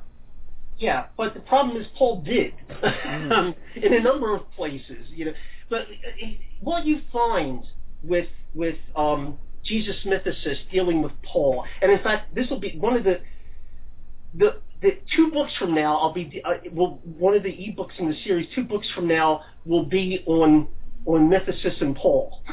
Um, but what you find is that they spend a lot of time arguing that something that is perfectly obvious if you just read the text mm-hmm. isn't obvious actually. It actually means something else. Mm-hmm. That you would have never have dreamt of in in a million years. That's what it really means. So basically they spend they, they spend a lot of time arguing that what is perfectly obvious to anyone who reads it actually means something that you would have never thought of in a million years. Mm. Um, Let's they, use two examples. okay. The, um, two I have in mind are first off, uh, both in Galatians. James, mm. the brother of the Lord, in chapter 1, and then chapter 4, Jesus being born under the law. Right. First of all, James, the brother, in, in, in Galatians, James is referred to as the brother of the Lord. Now, what what he argues, what, what is argued by Doherty and and and and, and other people is that James was a member of some that, that basically brother of the Lord was a term for for other basically for Christians in general. They're brothers of the Lord or brethren of the Lord. And sometimes they argue for a special group of Christians or whatever, James the brother of the Lord. Well, first of all, uh, if there were any special group of Christians, I think Peter would have been in it. Mm-hmm. And he's and he's mentioned in the same passage, and he's not called bro. He didn't. He doesn't say they're brother Peter and James, the brothers of the Lord, or it, it, so that that right away is it doesn't make a whole lot of sense. Also, when you're if you're dealing with Christians in general, the whole thing doesn't make any sense because everyone you're talking about in that passage are Christians. Mm-hmm. In fact, not only are Christians, they're apostles. mm-hmm. So why would you have to point out that you know here's a bunch of apostles, and by the way, this one's a Christian? Mm-hmm. What sense does that make? It, it you know it, it, it because they're all Christians. You, you, there's no reason. But if you believe Jesus was an historical person and that he, he had a brother named James, which, by the way, and I'll, I want to get back to that in a minute, if you believe that, it makes perfect sense. Right. And the reason it makes perfect sense is because at Paul, when he's talking about that period, that's right after he converted. It's in the earliest years of the church. At that point, there were two key figures, in fact, three, if you want to, but but at least in terms of really key figures in the church named James, there were two of them. James, the brother of the Lord, and James, the brother of John. Mm-hmm. James, the son of James, son of Zebedee. Um, who was an apostle, who was one of the twelve. He he mentions that, and, and the reason he mentioned James, the brother of the Lord, is because in that passage, in that passage, he talks about seeing three people: James, uh, excuse me, John, Peter, and James. Um, if you're familiar with the New Testament, John, Peter, and James, John's brother, were almost like an inner circle, like Jesus' closest people in that in the, of the twelve. A lot of times when when they went off, like those three would go off with Jesus by themselves. You know, in, in a lot of key instances in the gospel, they were like the almost the inner circle of the twelve. They were the key people. So if someone had just seen those three names mentioned, they would naturally assume he meant James, the brother of John, because James, Peter, and John always go together. Mm-hmm. But he didn't mean when he meant James, the brother of the Lord. So he specified it to point that no, I don't mean that James, I mean this James. Right. And, and here it makes perfect sense. And and he doesn't call that James in Jerusalem brother of the Lord later because the other James is dead. Mm-hmm. He, he, was executed. Um, so it, it does, he's martyred. So it, it at that point it, it's when he's talking about the James who's head of the Church of Jerusalem at the time he's writing. Everyone knows who that is he doesn't have to specify it. But when he goes back to the early days of the church and mentions James he saw with Peter and John, if he meant that James who was brother of the Lord, he has to specify him because they'll assume it was the other James. Yeah, I, I'm thinking right now of two different things. First off, Bart Ehrman has said about this. If Jesus didn't exist, his brother would have probably known about it. Yes. And second, that this isn't the only place that we're talking about this. That uh, Josephus even talks about Jesus being the brother of James. Right. Exactly. It, it, it's now on the other passage you mentioned, which was the the born of a woman born under the law. Mm-hmm. Um, this is perfectly clear terminology, mm-hmm. and born under the law means you are under under the law means that the law is applies to you. For example, uh, let's say Caiaphas. We're, we're, we, I'm going to pick a, a, Jew living in Israel that no one can deny the, the historicity of. Caiaphas, we have his we have his grave. You know, we have his ossuary. Caiaphas. Caiaphas was born under the law. What it means is he was born under the law. That means you are subject to the law. That means you're basically from the seed of Abraham. You're you're a Jew at that uh-huh. point. That's what it means to be born under the law. Uh, Pontius Pilate was not born under the law because Pontius Pilate is not a Jew. He's not born under the law. He's born under he he now he may be as Paul said a law a law unto himself because the the natural law is written on his heart, but he's not under the law of Moses.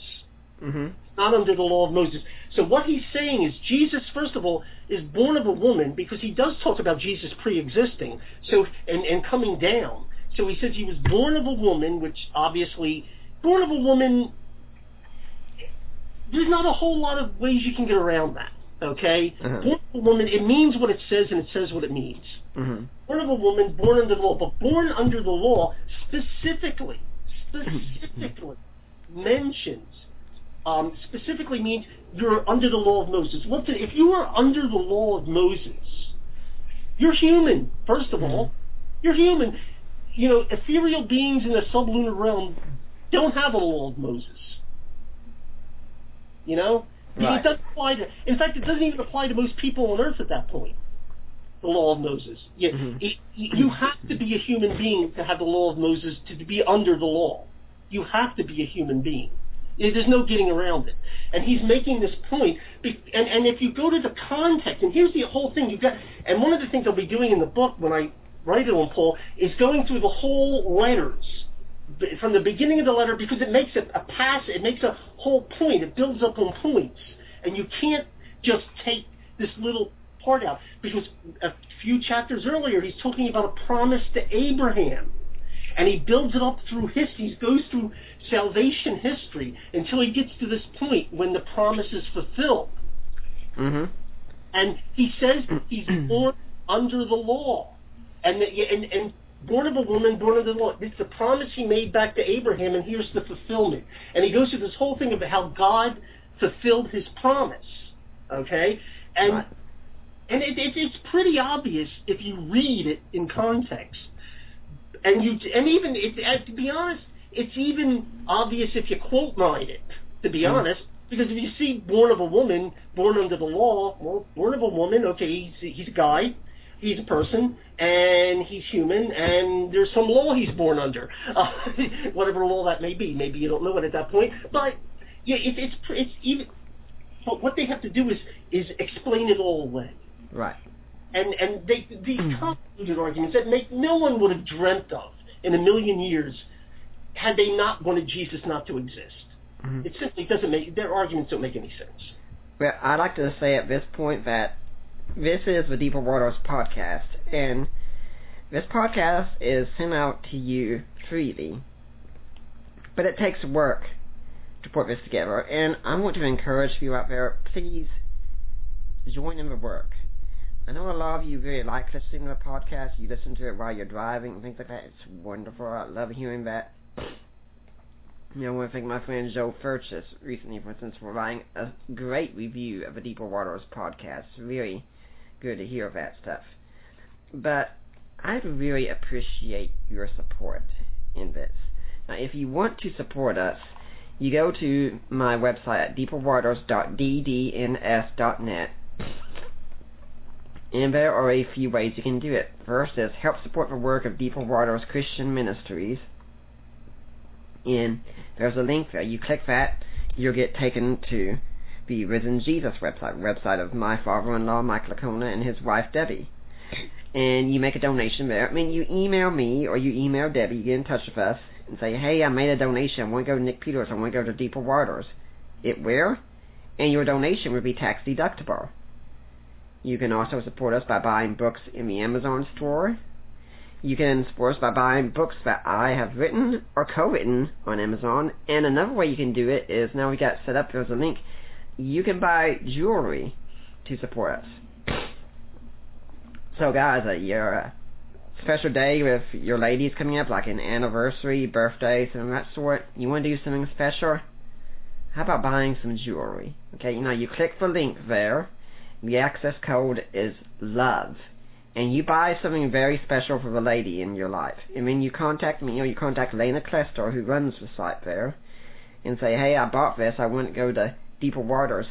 25% of what you buy will go to Deeper Waters. So if you're feeling very romantic, you spend a hundred bucks to get your wife some jewelry, we get 25 bucks.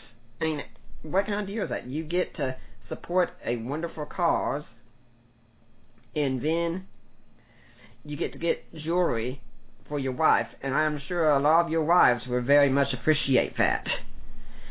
So I'd really encourage you, please consider making donations. We could really use your support. If you like what we're doing, you appreciate the harvest, take part with us in working in the garden. Now, Albert, do you have a an organization, charity you'd like to see people donate to? No, um, no. uh, Well, I, I, well, if they want to donate, they, they should donate to you. Okay, so we'll give you a little plug there. But if if you wanted to help, basically with what I'm doing, best thing to do is on my website, which is labarum.net, L-A-B-A-R-U-M dot net. Mhm. There's links to Amazon.com on there. Um, even if you don't want to buy one of my books, if you if you you can do that certainly. There's links there for those. But if you wanted to just click and buy, if you buy something at Amazon, I would get a kickback, and basically I, I get a little bit out of a certain percentage of it, and that just pretty much helps with the books I have to buy to write the book series. Right. Um, because I have to obviously I've purchased a lot of books to be able to cite all of these things. So you know, and and and and, and I wouldn't have been able to do it without Kindles because they're a lot less expensive. But Oh, Kindle is wonderful. yes, um, but you know, so um, that that would help. But I, I'm I'm not a non pro. I'm not a uh, a, a registered charity where you get tax deductions or anything like that. So I don't want to give the impression that I am. Mm. Um, it would just be like a certain percentage or whatever would go there. Um, You know, when, you, when you talk about the Kindle, yeah, if you've got a Kindle, I've got a Kindle Fire, and you know you can name your Kindle, so you can identify. I, I have mine named as Nick's Precious. um, okay, can I just do one thing? I, I think at this point, since we've been talking about the book series, can I at least just name the books in the book series? Absolutely, go ahead. Okay, so so far the the the books in this.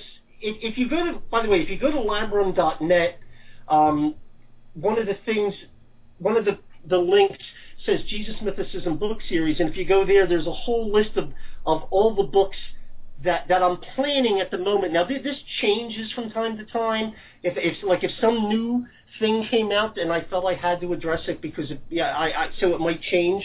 But um, all all of them are listed there. But the ones I've done so far, the first one was a, a quick survey of Jesus mythicism, which is just a general overlook. It's and and some little food for thought with it, which is not um, I'm not not intended to be a full refutation, but for people who really have no experience with it. The other, the next one, then there's Meet the Mythicists, which basically gives a little description of each of the major mythicists in both in history and and um, and t- today. Then the origins of Jesus mythicism, which basically deals with how me- Jesus mythicism came to be in the first place. Fascinating, right there. Yes, that that that that's a story in and of itself. It's a pretty amazing. I, I just sort of it was funny because I just I, I one book kept leading me to another book to another book to another book, and when I it, it just the whole story is just fascinating because I mm. keep getting more and more information and and you know. Then there's one called Debating Jesus Mythicists, which is basically how to approach a a, a, a conversation. It's not meant for necessarily for formal debates, but more like the kind you would do online. Right. Um, it just just a, like a, a casual or to talk over the water cooler kind of thing. Then there's one called Evaluating Jesus Mythicist Memes, which basically analyzes a bunch of little catchphrases that keep getting repeated and are just total garbage. Mm-hmm. Um, then there's one called uh, G- uh, Jesus and the Sun, which basically deals with the whole astrotheology method, the sort of thing in Zeitgeist about the, the sun and the twelve and the, the zodiac and all that, and debunks all of that. Then there's one called Prophet of Zeitgeist, which basically is a critique of Jordan Maxwell. A lot of people don't remember Jordan Maxwell because he goes back quite a way. Um, generally, that and it really has surprised me that has been one of the biggest sellers in the series because apparently a lot of people his videos or his old videos are all over YouTube. So a lot of people run into it, and, and a lot of people think Jordan Maxwell is this incredible scholar, and his, his stuff is just totally out there. It's it's in la la land. I mean, you cannot even explain how bizarre some of the things he claims, but you'll hear his the things he claims continually get recycled in in in, in movies like Zeitgeist, for example, or The God Who Wasn't There. Uh, so I, I felt it was important to get him out of the way. So I did I did that book, and it, it and then the last one is called is titled Neither New Nor Strange, which deals with the misquotes of church fathers that people try to use to claim Jesus was based on pagan gods, things like Augustine, and or to say that these hmm. guys were all scoundrels and and, and things like that. Neither new nor strange. The title of the book is taken from a quote mine that's always used with, with the church historian Eusebius, where where he says Christianity is neither new nor strange, but has always existed.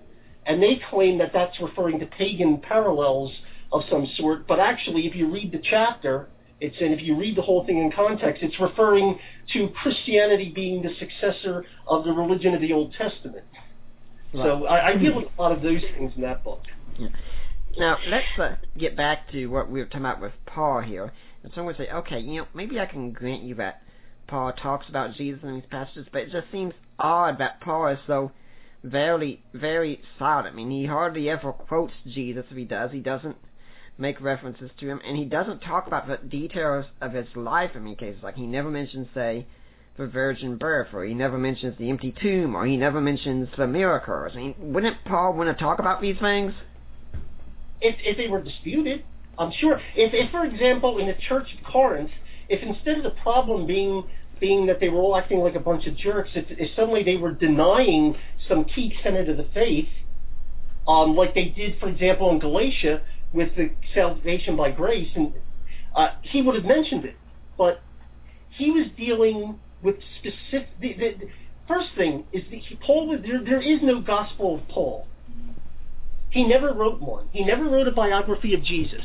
He he. It wasn't, or if he did, it doesn't exist anymore. It, it, mm-hmm. He was writing letters to specific churches or individuals to deal with specific issues. He wrote to the church in Galatia, and if you, you, you look almost if you read the first paragraph of each letter, you know what's coming. In Galatia, you can tell right away he's he's mad. In the letter to the Galatians, you know you've abandoned the gospel and you're chasing another gospel. He's talking about them, you know, going back to trying to getting wrapped up in, in, the, he's dealing with the Judaizers there in Galatia. Um, Corinth, it's all sorts of all sorts of goings on there. He's dealing with.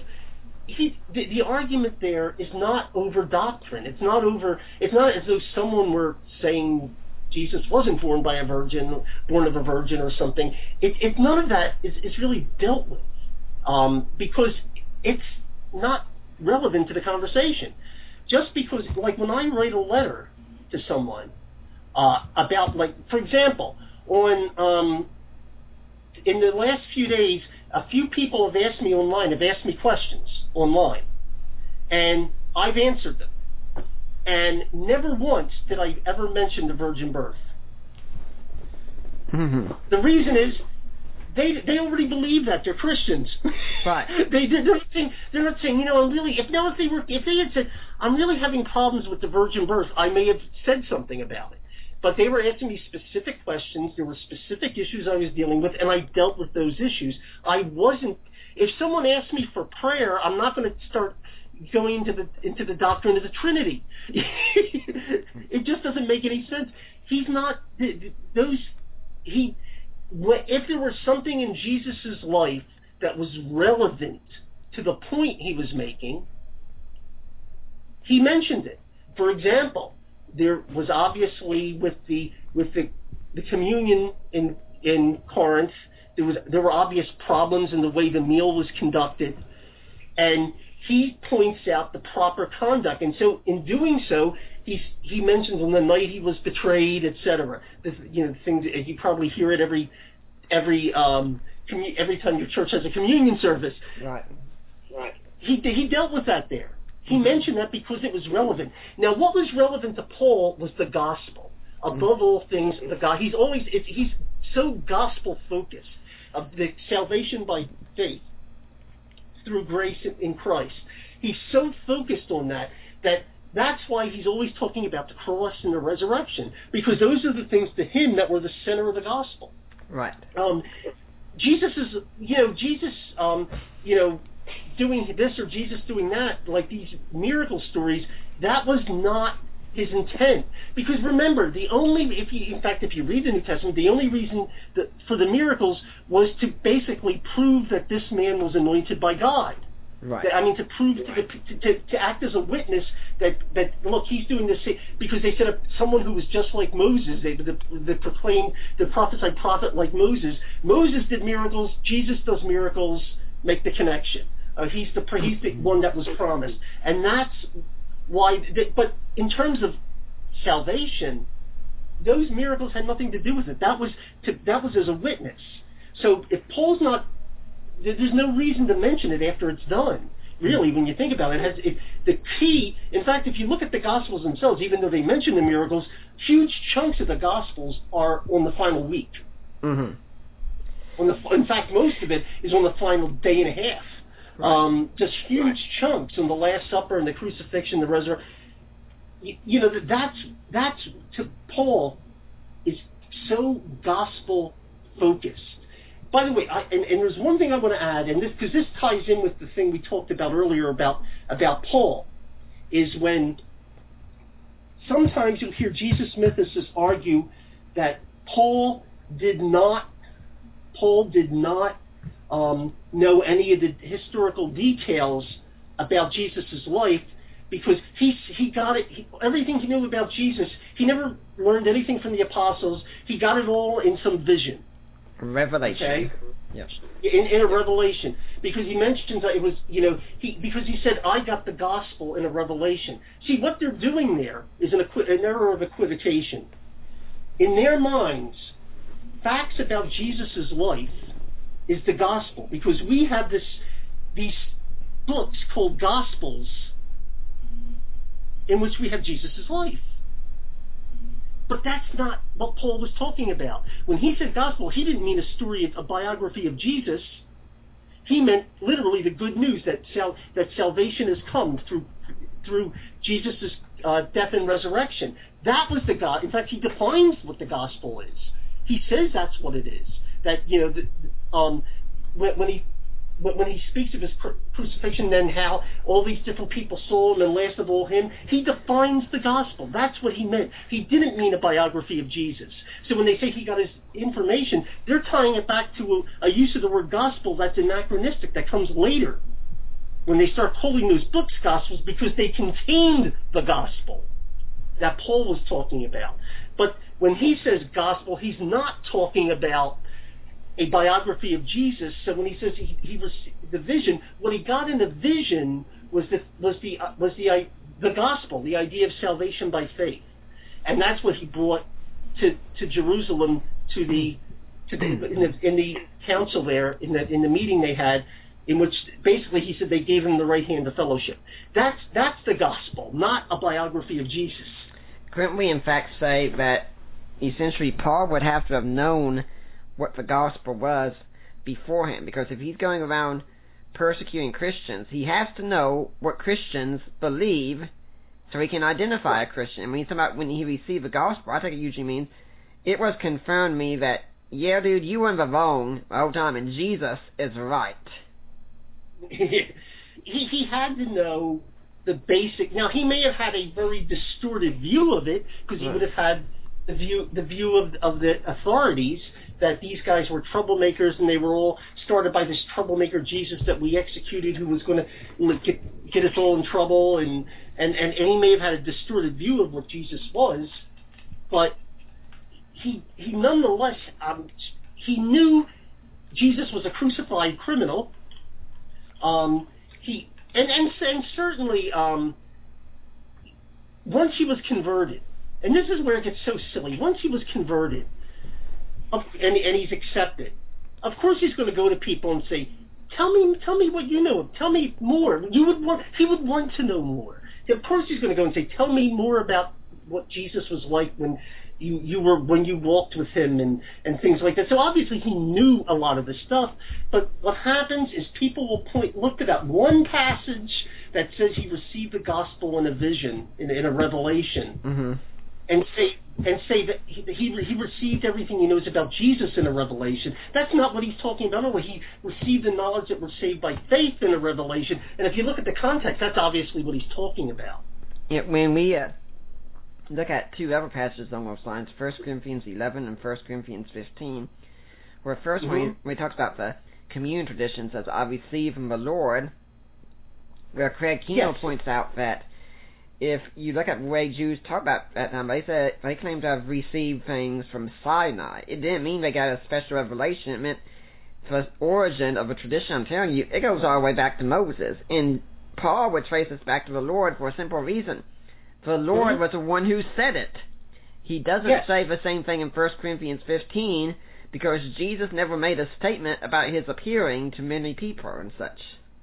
Right. He he he, he they, they don't understand the context, the social context, particularly within Judaism. Mm-hmm. They don't get that at all. They don't understand the way things were. It was a, it, an alien culture, and and and and it's it's, it's alien. Um, there's things that sometimes Jesus. In fact, we got into this discussion. I got in this discussion on um, Facebook today with someone where they were talking about, you know, were there did Jesus ever make any jokes? Like say something funny. and I pointed out one, but you had to know the con the social context to understand. I don't, I'm, and I, I can't. I meant to look it up, and because I, I can't remember exactly where it was, but the Pharisees were accusing him, or someone was accusing him of working on the Sabbath, and he made and he he said something along the lines of you know of sweeping. Did you sweep your floors? Or something like that on the Sabbath morning. Do you know? Do you remember what I'm talking about? I think it was along the lines of, "Don't you take your ox or donkey out and wa- give them water on the Sabbath morning?" Yes, and and and he, it also mentions about cleaning in there too. The story on that is that in Jewish homes of the time, in in in that Jewish homes of the time, they had the lower room and the upper room, and people slept in the upper room, and the lower room they brought the animals inside at night. Mm-hmm. Believe it or not, they did. Um, i- unless they were rich and had much bigger houses, but if for the average person, they would bring the the the, a- the animals in at night, to, so they wouldn't first of all, so they wouldn't wander away, so they wouldn't get stolen, whatever. And so by by saying that, he's almost uh, sort of uh, accusing the, them of basically, well, w- wouldn't you have cleaned that mess they left up? Mm-hmm. it was actually like a snide remark because the the, the everyone who was there knows what he's talking about, and they know what he's talking about. And they sheepishly walk away. Mhm. I, you can Pun see the- intended. You can almost see the humor, the, the sarcasm. Um, but but it's it's a great line. I mean, if you Mm-hmm. Under, but you only get it if you, you you're only in on the joke if you understand the context. Yeah, I like to point out, for instance, how when the the uh, disciples are plucking the wheat, passing the fields, and the Pharisees get at them, and Jesus says, "Hey guys, uh, haven't you read this story?" And what people miss is Jesus has just smacked them in the face with some harsh sarcasm, because he just says, "Hey, uh, have you not read?" Uh, yeah, these are the Yeah. guys with the PhDs in Old Testament. Yes, and and and not only that, but and, and I think this is particularly it's something we've we've got to keep in mind. A lot of times, if you read those passages, um, when when he when he says when he's pointing to the Old Testament, he says, "Has God not?" You know, and he speaks about God speaking to you, not Mhm. have you read, but hasn't have have have you not heard? Right. Um, and so what basically he's, he's using or has God not he's he's looking upon the scriptures as literally the words of God. hmm And that's the approach he has. And I think a lot of times Christians have to remember that um, in in that what what we're dealing with with scripture. Okay. Well, one thing Uh, we just- have just- I think one thing No, we have to talk about here, we've got maybe about 15 or 20 minutes left, but we need to discuss it some. We haven't discussed it too much, is that, well, we also know, though, that Jesus is a copy of Mithras or Dionysus or Osiris or Attis or all these other deities. It's the same story over and over. Uh, no. Um, the, the the rundown is the, you know, born of a virgin, born, you know, on December 25th, um, crucified, died, rose again, performed. Look, look, some of them, some there are some parallels. Mhm. Uh, you know, I'm not. No one denies that. Perform miracles. Well, I mean, when you think about it, they're gods. I mean, Right. at least the, the, they, they pagans believe they had these these gods existed. So of course their story is going to have miracles in it because you know that's part of the job description of a deity.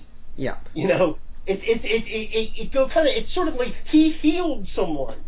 Well, you know. No self-respecting God is not going to be able to do a few healings here and there, right? Uh-huh. Um, in, in their stories, they're not going to they're not going to say my God can't heal when the, when the God next door can.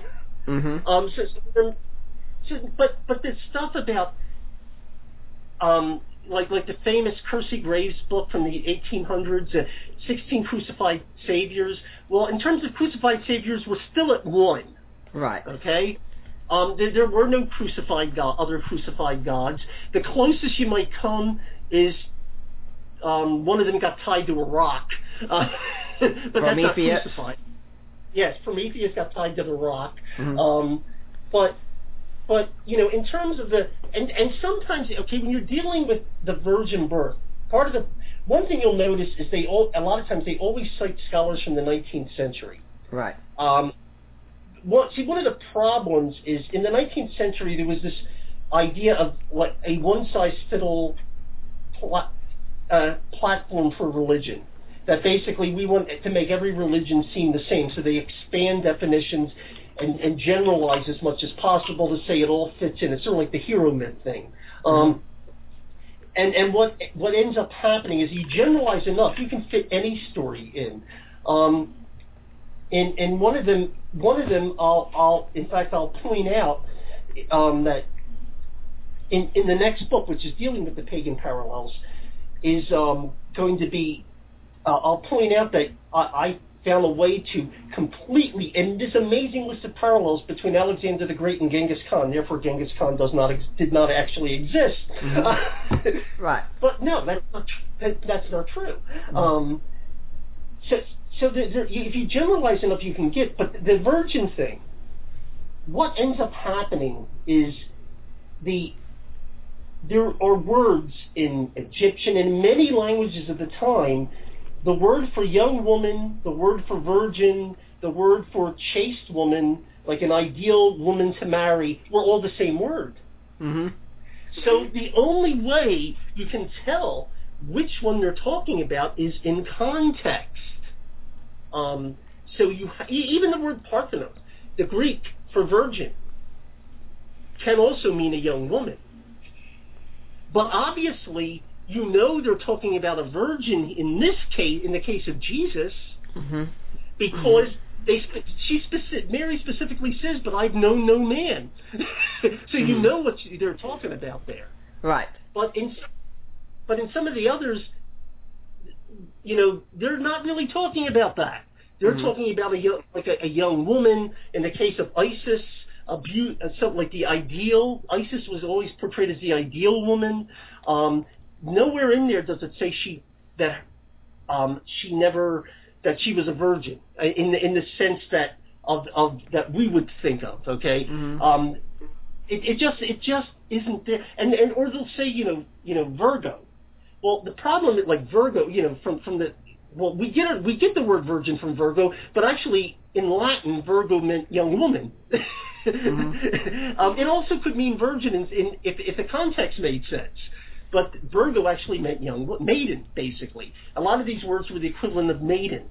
Mm-hmm. Now there were some you could, which were arguably virgin births, but they were so strange, so bizarre, you couldn't possibly think of them as parallels. As comes to mind. Things like, things like um, Perseus. Uh-huh. Zeus spills his seed and up springs some horrible monster, I forget what they called him, and they castrate him. Zeus send, Zeus decides that that was a mistake, so he sends somebody to castrate the monster. And then from the blood, from the castration, up comes a, uh, an almond tree and Nana sits down at the almond tree, and an almond basically enters her womb somehow, or she eats it or something, and then it becomes Perseus. I mean, you know, she gives, she is pregnant. If she was already a virgin, you could argue that's a virgin birth, but that's not exactly. That doesn't sound anything like this. that's mm-hmm. not a parallel, really. I mean, it, it, you know, and and more importantly, virgin the concept of her being a virgin is not important to that story. It wouldn't matter if she were a virgin or not. Mm-hmm. She'd Yeah. still be pregnant. it wouldn't matter. Now but we in the in the story of Jesus, it did matter. It was specified. Yes, go ahead. the thing when it comes to some, I mean, we we can also make further cases. I mean, Mithras. I mean, heck, that rock was definitely a virgin. You know. Oh yeah, absolutely. Now now see, it, it, it depends on on which Mithra. Well, see, people. One of the things people get confused is there's Mithra and there's Mithras. Uh-huh. The Roman one is Mithras. What happened? The Romans in, in the Hellenistic period, in, in late antiquity, there was this idea of mystery cults that arose, which basically took already existing deities and built whole new new religions around them. Um, that weren't like the Isis cult of late antiquity was not the same as the Isis cult that the Egyptians had. Mhm. Er- In early This was they they turned everything into Hellenistic mystery cults, and one of them was the Persian myth, Mithra. But actually, it's kind of odd if you follow the the history of it. The, a good argument can be made that the that the Roman Mithras was a, a, a conflation of the Persian Mithra and the um, Greek god Perseus, mm-hmm. and and that, and that basically the the but people will take the Persian Mithra, a bit from the Persian Mithra, and a bit from the Roman Mithras, and claim this is all the same god, and they're not. They're, they're mm-hmm. two, basically two separate gods. Um, but Mithras is born from a rock. Now, Mithra, again, it's one of those weird maybe you could call it a virgin birth. you know, one of those weird ones. Basically, some god or other, I think it was Ahura Mazda, spills his seed into a lake, and some someone goes into the lake. A girl goes into the lake and gets pregnant from it. I, mm. you know, yeah, but again, that's not really a. It's not a legitimate parallel. And by the way, if the one place the um, mythicists will never look for parallels to Jesus is the place where it tells you to look, which is the Old Testament. Mm-hmm. To, to, look back as, as to what's an antitype or prototype or, or a, a, you know, a sign basically of the coming Messiah. So for example, you go to 2 Samuel chapter 6 and it talks about Mary, well, it talks about the ark coming to David. David dances in front of the ark. Mary carrying Jesus comes to Elizabeth. John the Baptist sleeps in the womb. Um, that David says, "Who am I that the ark of the Lord will come to me?" And you can, you know what's going to happen. And of course, the, the mother of my Lord will come to me would be with Elizabeth, etc. So there's, it's obviously a forelooking there, but they never look to the. They don't want to link it to Judaism, mm-hmm. even though that's the obvious place to look.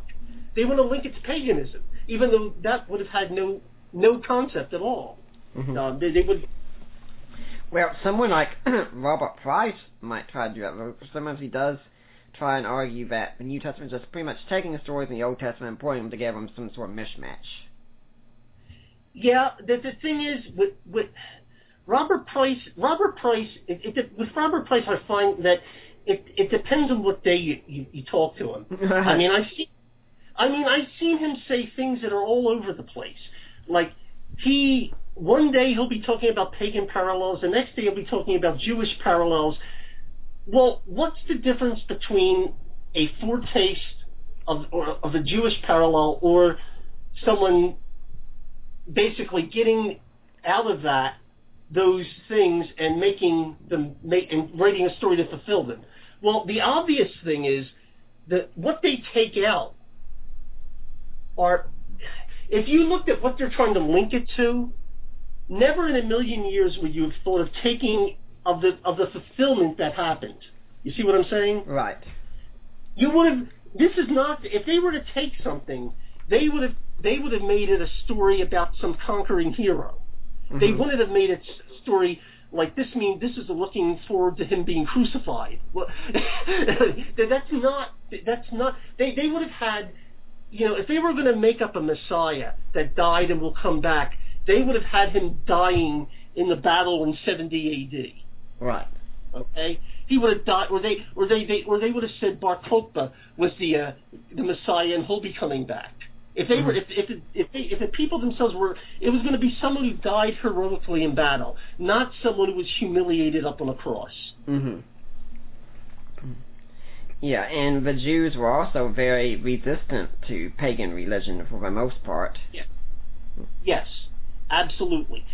And you just it, the whole the and and the and the the thing is now you know some people will argue well there were Hellenized Jews that that exhibited lots of sort of quasi pagan things. The problem is those Jews were like in Rome mm. or in, in in in in Asia Minor. The ones in Jerusalem that area in Judea, they were the they were the ones that the Romans would have called the troublemakers. Mm-hmm. They were the hard, you know, they you didn't do that there. You know, I mean, remember, just putting, trying to put a statue up in in in the temple caused riots. Right. so, so they, they were they were not into that sort of thing. Mm-hmm. Well, uh, Albert, we've had a fascinating discussion, but unfortunately we're coming to a time where we do have to start wrapping things up. I can remind you, you can go and look up Albert McIlhenny on uh, on Amazon. That's M C I L H E N N Y, and you can buy the ebooks for two ninety nine a piece, which is about as low as he could get them. Very, very incredibly informative. I urge you to do it. Um, Albert, if uh, people want to find out more about you, uh, do you have a blog or website or a way people can get in touch with you? Yes, uh, just go to labarum.net, L-A-B-A-R-U-M dot net. I also want to mention that I will be putting videos up, and it'll be announced on the blog where you can where you can link, go go watch them. Where I'm going to pretty much go through a course on Jesus mythicism that'll go through a lot of the books, and you, they, they and they can watch the videos too. Mm. So, but the books will give them the information in more detail. The videos will be more like an overview. Uh, do you have any final message you'd like to leave today for the Deeper Waters audience? Yes. Um, if and, and look, I, I, I totally can empathize with people who see this material and they don't have the background and they get they get shaken up. They they they they, they get afraid. But the thing is, so there are people out there who can answer these questions. You mm-hmm. can go to my site. You can go to Nick's site. You can go to JP Holdings site at tektonics.org, I think it is. Is that correct? Yeah. Tektonics. And, and you, there's answers out there. You don't have to panic. The answers are out there. And the fact is, you talk to Scott, again, I said, with the Horus parallels, just ask them, name, name one living Egyptologist who agrees with this. There isn't any. Mm-hmm. This stuff is not serious. So what I'm saying is just don't panic. The answers are out there. You, you may just have to look a little, but you can start at my site, Nick's site, Holding site, and you'll certainly have enough to keep you busy. Well, I would like to thank you for being on here, and I hope to see you again here sometime. Okay, yes, I'd, I'd be happy to. Thank you. And I'd like to remind everyone that next week we're going to have on hopefully either Deb Hirsch or Greg West. Deb Hirsch wrote Redeeming Sex, Greg West in charge of the poached egg. We'll find out what's coming up. For now, I am Nick Peters, and I am signing off.